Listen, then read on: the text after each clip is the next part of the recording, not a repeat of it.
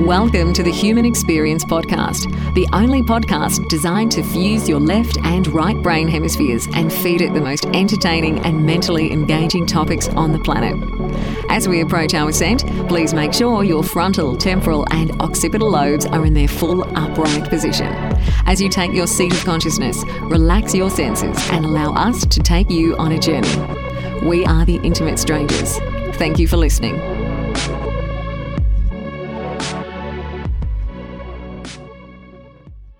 The human experience is traveling like a vortex up through your spine into your cerebral cortex as we speak to my guest, Dr. Marco Iacoboni. Marco, it's a pleasure, sir. Welcome to HXP. Uh, pleasure to be here. So, Marco, I I really like your bio on your website. It reads, quote, to be honest, I really don't give a damn about the brain. I care about the human soul. However, I believe, happen to believe that the soul is in the mind, and the mind is a functional process instantiated by the brain with its interactions with the body and the environment. How interesting. Oh, yeah, thank you. I must say that when we revamped the website for the lab, and I asked every one of my trainees to write a little blurb on themselves, and then we had a kind of a uh, dry run looking at the website, and they looked at my own.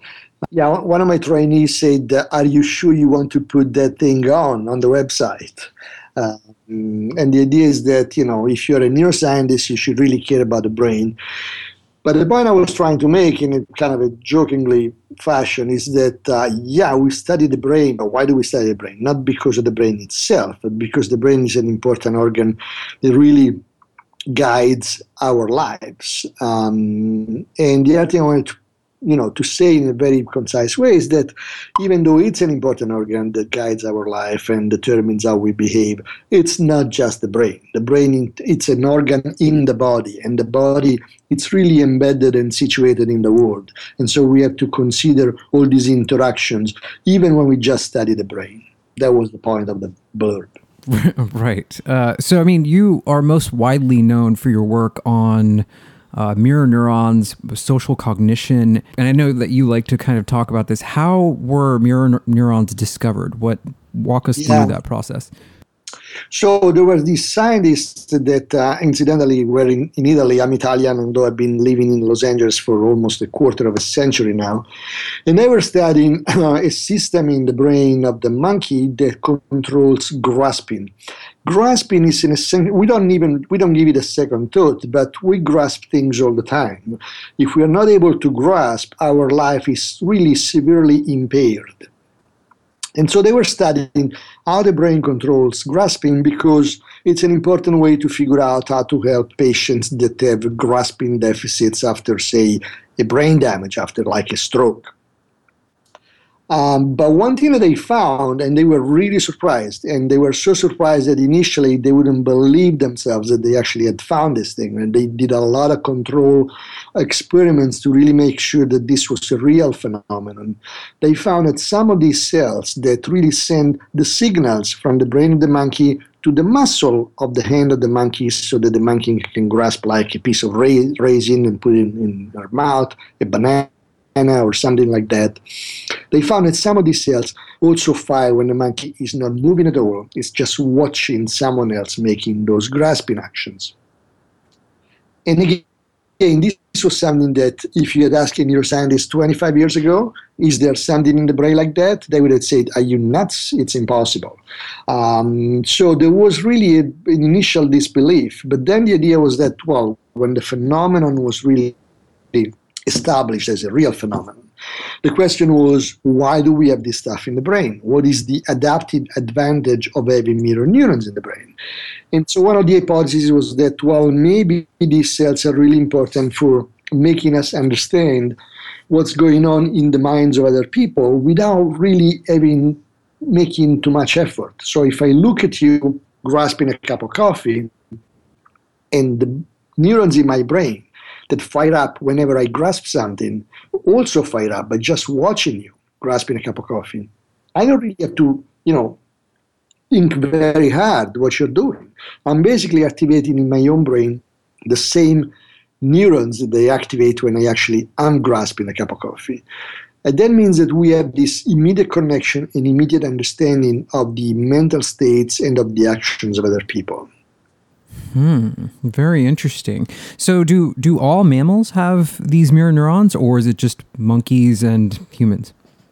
Good question. Um, the cells were discovered in the monkey brain. Now we know we have also the same cells in the human brain. We know for sure that songbirds, those little cute birds that uh, sing songs, learn how to sing songs through some sort of mirror neurons. These are neurons in the brain of the songbird that fire when the bird is singing, but also when the bird is listening to the song that he will eventually sing. It is possible that there are mirror neurons in many other species. One of the ideas that we have is that in principle it could be a fairly simple mechanism to associate your motor plans, what you plan to do with your body, with the sight of someone else doing the same thing. But there is no direct evidence that there, are mirror neurons in other species, at least not so, uh, not yet. And uh, because the way neuroscience is done, um, we tend to study only certain species with certain techniques. So I don't really see that we will discover mirror cells in other animals anytime soon, but mostly because people are not really looking. Um, and I would say that if I had to bet money, I would say most likely some kind of mirroring happens in many species, in many brains.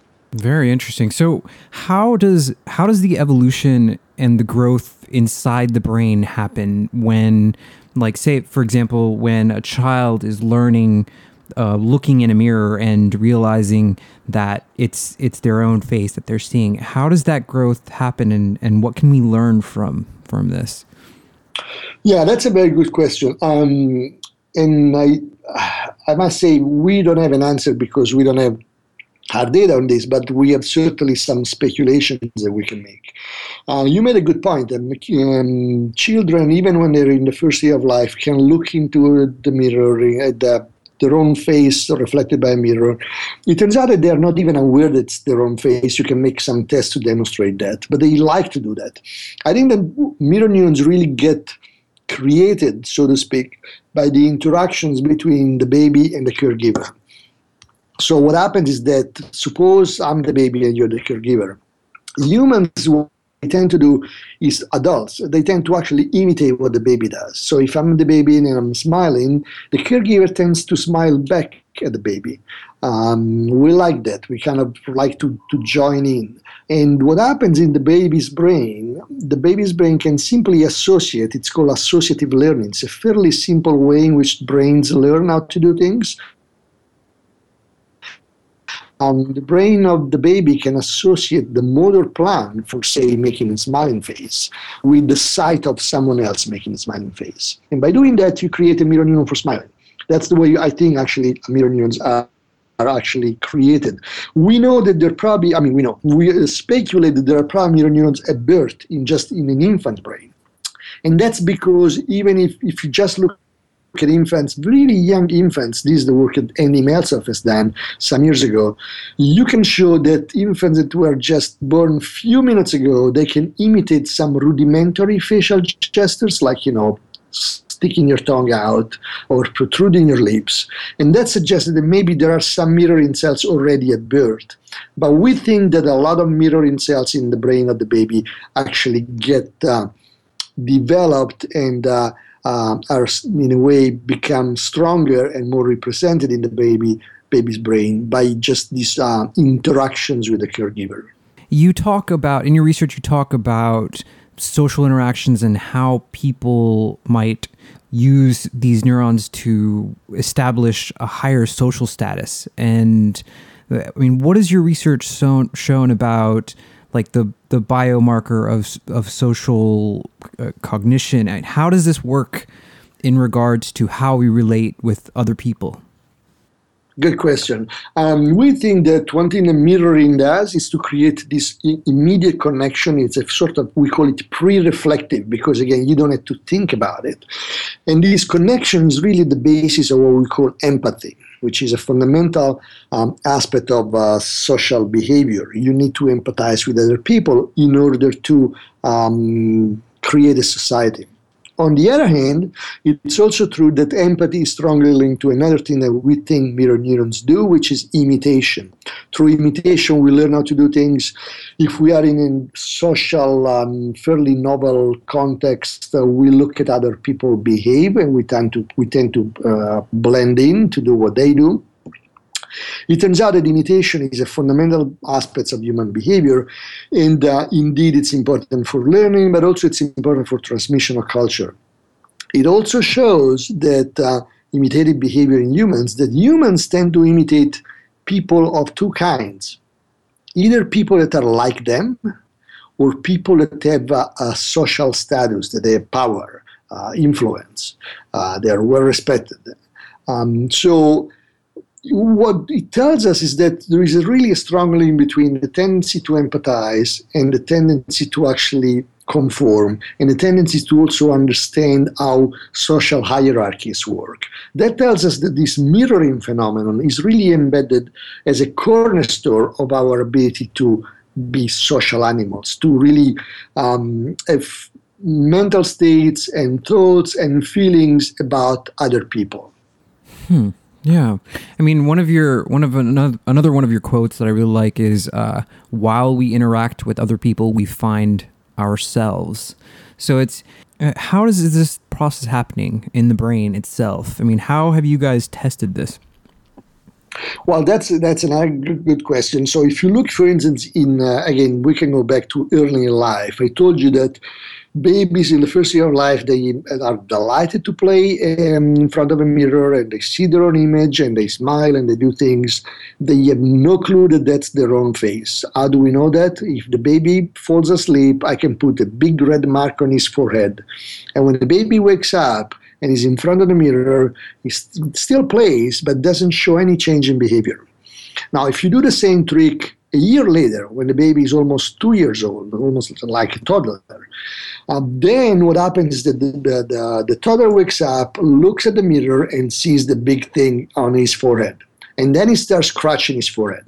So his behavior or her behavior really shows that the baby is actually aware that that face is her own or his own face. Okay, so that's called self awareness. Now, look. Let's look at another phenomenon. So we get a bunch of kids of uh, you know toward the second year of life. Some of these have self-awareness. They pass the mirror test. They they show that this you know behavior that they're really worried about what's going on on the forehead with that big red mark. Some others don't. So they show that they're not aware that the face that they see in front of a mirror is their own face. We put them in pairs. A pair of kids that are self-aware and a pair of kids that are not self-aware. What happens to their imitative behavior? What do they do spontaneously? You don't have to really mm, tell them what to do. They're just playing. They're interacting. The kids that have self-awareness, they will be the ones that imitate the other more. The kids that have less self-awareness, they show much less imitation. What does it tell us?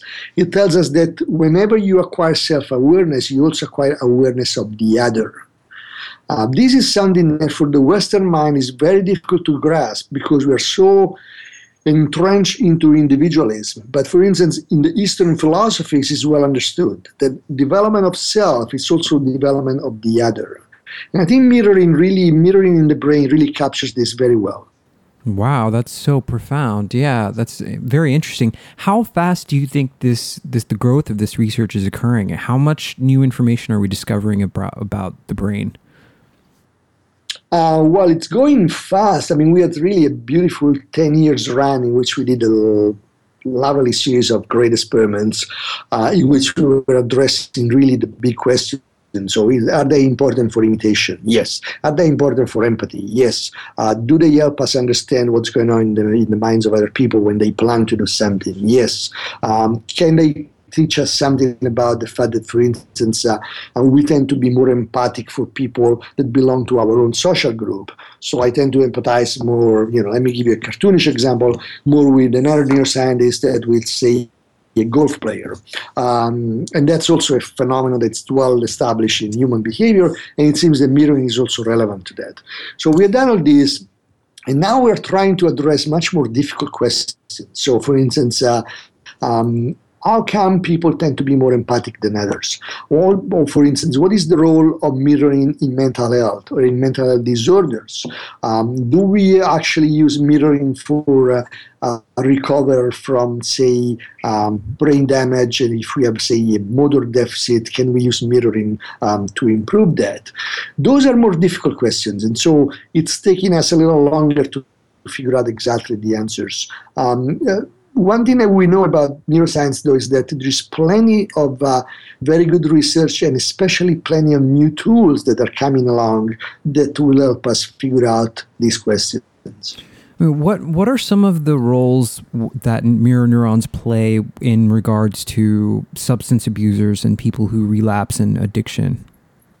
Good questions too. Um, we had some behavioral data that suggested. Well, actually, let me give you uh, background information. So, say you get uh, patients that have uh, alcohol abuse. Um, you put them through a rehab program. First of all, not a lot of patients actually succeed in coming out of the rehab program, program completely clean from the substance abuse, but some do.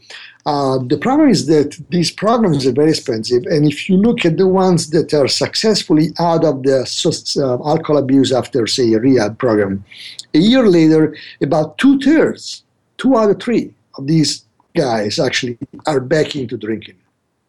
That's not a good stats, especially because these rehab programs are fairly expensive. Um, and we think that one of the reasons they have this relapse is because of mirroring. Meaning, I call it, you know, jokingly the side, the dark side of mirroring.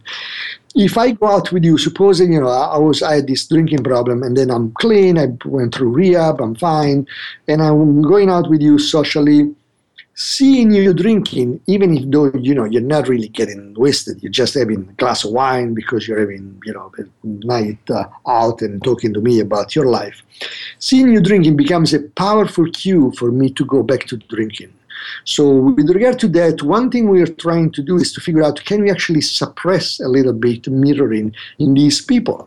Uh, and that's the other complication that we are facing, and we're trying to figure out how we can do control of mirroring it's a very i mean we're actually working now my lab is mostly focusing on that. How you control mirroring? Because you if you figure out how to control it you can increase it or you can decrease it. That would be an important thing to do. And so we think that in substance abuse certainly mirroring has this um, negative effect of uh, creating this tendency to relapse in people because they get these social cues. Hmm yeah, I find this all very intriguing. I mean, so th- another aspect of your research uses uh, transcranial magnetic stimulation in, in treating a variety of conditions. How does this treatment work, and what makes it so useful? Uh, one of the things that's nice about transcranial magnetic stimulation in other kinds of techniques that we call generally neuromodulation, non-invasive neuromodulation, but TMS, transcranial magnetic stimulation, is probably the best is that uh, they are non-invasive, they have very little side effects, and they produce focal um, stimulation of brain regions. So I can stimulate one region of your brain, and the effects of the, my stimulation onto that region also spread throughout specific circuitry in your brain. So we can target circuits in the brain of people, and we can do that in a way that really doesn't induce any side effect it's really nice because of these uh, properties. Um, we, it's already used fairly successfully in the treatment of depression, but we think that in principle can be used for a number of other conditions, and certainly it's also well used to study the brain.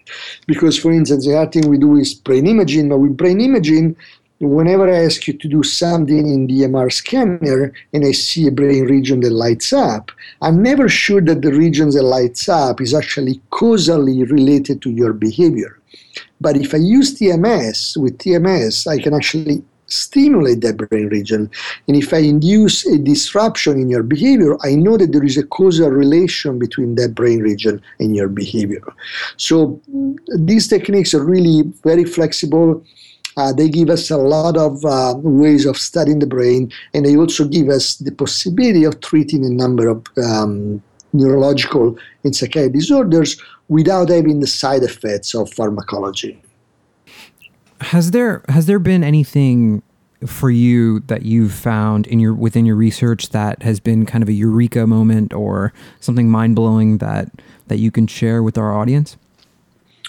Uh, in my own research, well, there's been plenty of really exciting moments. For instance, uh, when we started doing the work on mirroring, we knew which brain regions were in the monkey brain that contained mirror neurons. And when I did my first imaging study on imitation, and I found that very similar regions were showing the pattern of activity that I thought would be the pattern of activity that the mirror neuron area would have.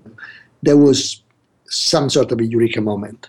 Another one, when we actually applied this kind of research to patients with autism, our hypothesis was that, well, if these patients have difficulty in really relating socially with other people, perhaps it's because their mirroring capacity is reduced. And so, if what mirroring does is really to create this very easy, effortless connection between people if you don't have that, you can still interact with others, but it becomes much more, um, requires much more effort to really have an interaction with others. And to find that, in fact, those regions in these patients with autism that reduce mirroring, that was to me another eureka moment. Uh, so there, there have been a few. It's one thing I would say that when I started doing this work, initially I read the scientific report, and then I collaborated with the with the scientists that did, made the discovery in the monkey brain. I must say that the papers weren't really, you know, too exciting. But then I visited the lab and I saw the monkeys and the recordings and you know the activity in these neurons, and that was another eureka moment. It was just wow! You can actually see the phenomenon as it unfolds uh, in front of you. So these are. Uh, a number of them. It's been uh, quite a lot of fun to be involved in this research. Yeah, you you touch a lot on empathy as well. Would you say that people such as sociopaths or people such as that, uh, psychiatric disorders, is this a, a problem for them? I mean, you having empathy because of the decreased mirror mirror neuron function? Yeah, we certainly think that there is a deficit in social cognition in, in a lot of mental health disorders. Indeed, even in disorders in which uh, drugs can control the symptoms, so let's take the example of schizophrenia. You may have a, a patient with schizophrenia that has um, auditory hallucination. The patient hears voices inside his brain. You can control that with pills, okay, with drugs. Uh, yet, when the patient goes goes back in the community, the functioning of these patients in the community is really not good. And the idea is that it's because they have an impairment in social cognition. Uh, and mirror neurons and mirroring and empathy are really cornerstone of social cognition. So we think that there is a, a, widespread interest in mirroring and deficit in mirroring mirroring, and sometimes there may be even excess of mirroring in uh, a number of mental health disorders. Um, certainly, empathy, again, it's by many people, many scholars and scientists, it's considered a cornerstone of social cognition. It doesn't explain all social cognition, but it's certainly you need to have empathy to be um, a fairly functioning social agent. And uh, lack of empathy or reduced empathy makes interactions much more difficult. Hmm. So, I mean, what is something that is, are there any exercises that we can do, like mental exercises that help us better imitate or better fit in socially? I would say yes. I mean, the first thing you want to do is to really just be so attuned to other people, to really pay attention to what they do. Um, some of these really will come naturally to people that are naturally empathic. I mean, if you're an empathic person, you tend to do this naturally. But if you're not, you can really I wouldn't say force yourself, but you can make some little exercises in which, whenever you're interacting with someone, you, you really try to be attuned to them. You can even try to if it doesn't come naturally to you, it out most people do it naturally. I mean, if I we imitate our postures, we imitate our uh, hand gestures. Turns out we imitate even the words we use. If I use the word sofa in a conversation with you, you're going to probably use the word sofa uh, in uh, later on, if rather than using the word couch. Um, so you have a choice, but you kind of imitate me too, uh, even during conversation. we tend to do that naturally, but some people may have more difficulty in doing that.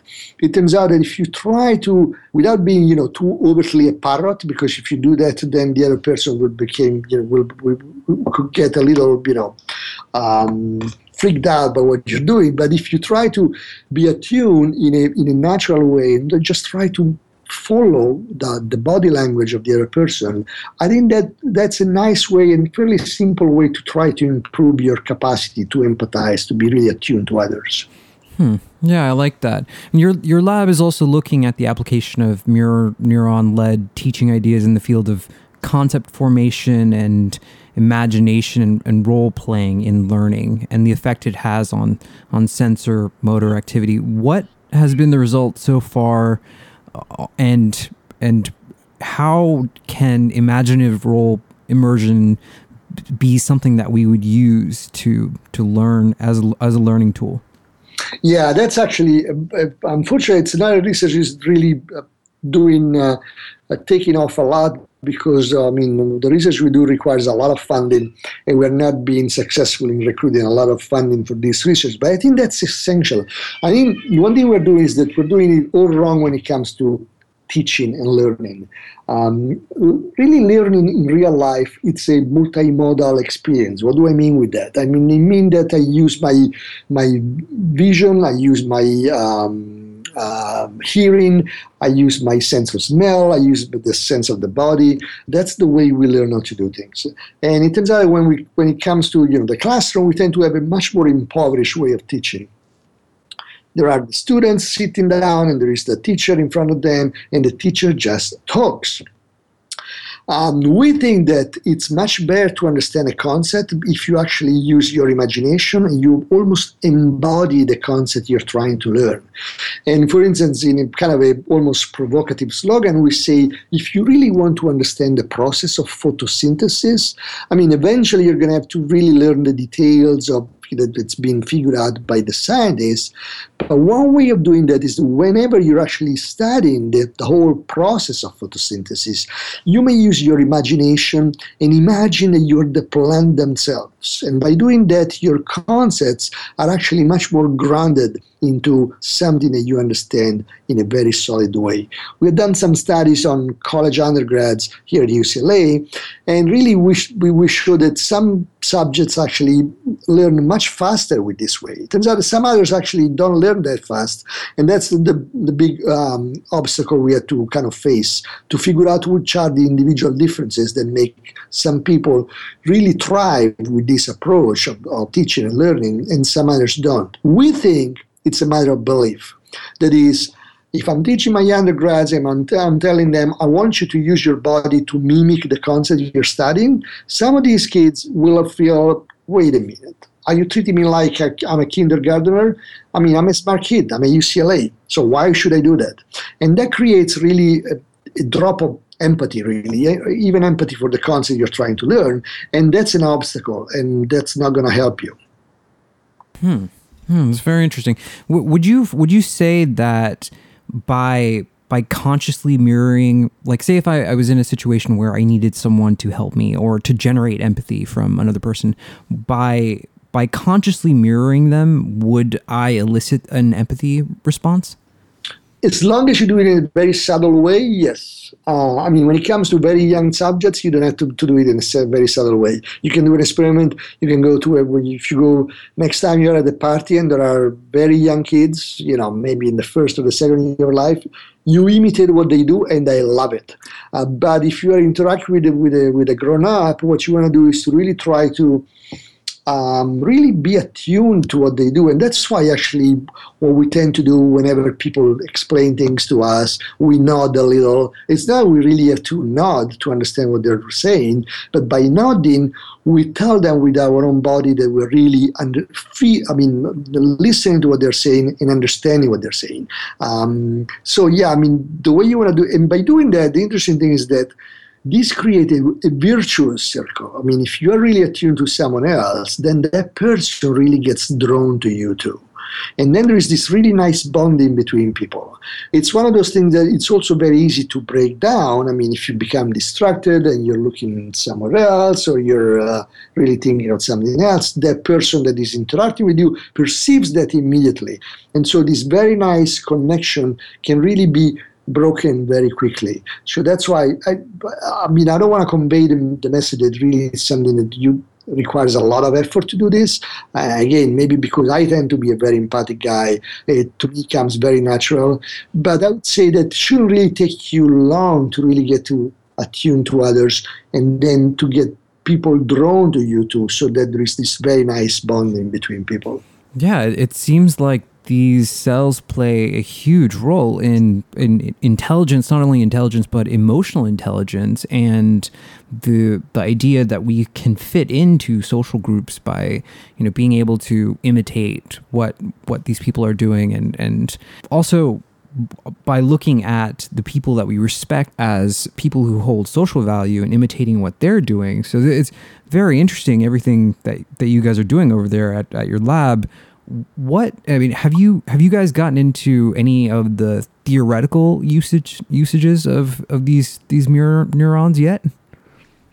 Uh, what do you mean with theoretical? I mean, well, I, I mean, theorize a lot, but like, um, what do you um, mean?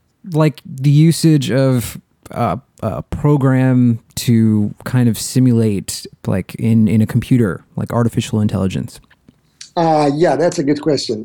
Um, I actually recently saw Ex Machina, which I think is the best movie in artificial intelligence ever made. Um, and uh, yeah, I think that if you talk to people that build robots, like Maja Mataric, she's a professor at USC, I talked to her and she told me, you know, before you guys discovered mirror cells, while I was building my robots, I was thinking, exactly that. I would need something that mirrors what in my robot, that mirrors what other people are doing. Um, and so, yeah, there is a lot of both computation neuroscience and robotics and artificial intelligence that is trying to capitalize on this uh, uh, phenomenon. It turns out that mirroring it's probably even a more widespread phenomenon. There is a recent paper that just came out this week that shows that if you look at the activity in the brain, um, in the motor cortex, and you look at what happens in the motor um, fibers in your muscles, there is a lot of similarities between the neurons that fire in your brain and the activity that your um, fibers in your muscles, in your body parts, are doing. Um, so mirroring seems to be really a, a, a something that nature exploits a lot. And I would say that if you want to build artificial entities that are efficient as humans are, you should probably try to exploit the mirroring too. Yeah, yeah, yeah, yeah. That seems like the direction to go. I mean, we're we're running out of time here, Marco. But is there is there anything that you have discovered recently, or anything that you would like to share with our audience? Um, this is this would be the moment to do it. Oh, okay. You put me on the spot here. um, well, I mean, the thing we're doing now is really to, as I told you earlier, to figure out how to control it. Uh, because, I mean, you need to assume that if you have this thing that you know, whenever I see you doing something, I tend to do it too. It turns out we don't do that, right? We don't imitate each other all the time. Otherwise, that would be extremely dysfunctional. And yet, we don't have to make even an effort to do that. So, what we're trying to do is to figure out what is the interaction between mirroring, which we call the bottom up process. That is, I see your face smiling and I can't help it. Inside me, my mirror cells for smiling no, fire up. And also my top down process. That's how do I control it? I mean, I'm not, it's not like whenever you smile, I smile myself. Um, that's, I think, we think that that's really the key to figure out how this interaction creates a very um, efficient and fluent social life. The other thing I want to say is that uh, I've been recently thinking a lot about how this mirroring phenomenon in its control can actually go wrong. And what do I mean with that? I mean with that that it, there are situations in which we tend to rely so much on, on, either our beliefs or on our practices that then they interact with the environment in a sort of bad way, and they can create some really uh, negative behaviors. And I want to end this by saying that. Uh, one, the more I think about the brain, the more I think that it's really evolution has devised the brain to make it uh, a device that really detects action that can be afforded by the environment. And so you want to have an environment that really does not afford bad actions. Um, and that really gets into even the level of policy. Can you actually use neuroscience to figure out how to organize society? Uh, I don't want to say anything more specific than this because it's. Uh, a developing way of thinking. I mean, actually, that would maybe the the topic of my next book. Um, after re- after writing Mirroring People, there was I loved that book so much that for many years I couldn't write anything else because I had to fall in love with another story. And I think I'm slowly falling in love with this idea that if you look at how the brain works, it's really a device that detects potential actions. And so you want to create an environment that will prevent some kinds of actions and will facilitate some other kinds of actions. Let me put it that way. Huh, I really liked what you said about falling in love with the idea. Um, Marco, I really appreciate your time, sir. Thank you so much for that. Where can people find your work? I think this is very important to create awareness on this topic. Where can people find your work, buy your book? Um, I think Amazon has it. Uh, you can certainly download it from online from various Kindle or uh, um, iBooks. Um, I'm not too happy about you know publishing the publishing industry in general. But I think that you know at Amazon you can find it. Uh, I don't think it's heavily distributed, but it's been what's called a long seller. I mean, a number of people keep buying it, um, uh, and I think it's it's a fun book. It's called Mirroring People, and I actually try to write it in a way that uh, it's not just about the science and the concept, but also explains that science, even though we tend to think about it as a kind of you know this almost uh, impersonal activity. It's made by people, people that have feelings and emotions and beliefs. And so I try to talk about that too. And I build sort of a narrative from really the basic science to the implication for our society. Um, a lot of people that read the book say it's uh, one of the greatest read that they had. Uh, and so, of course, I have conflict of interest, but I still love that book so much. That's why I haven't written another book. People keep asking me, when, when you write another book? Well, whenever I fall in love with another story. That's great, man. Um, do you do you have a website though? Yeah, I mean, my my website is uh, you actually if you just Google Iacoboni Lab, you'll find it. But I'll give you the the correct address. We can make uh, that link available in the oh, post oh, when great. we post this.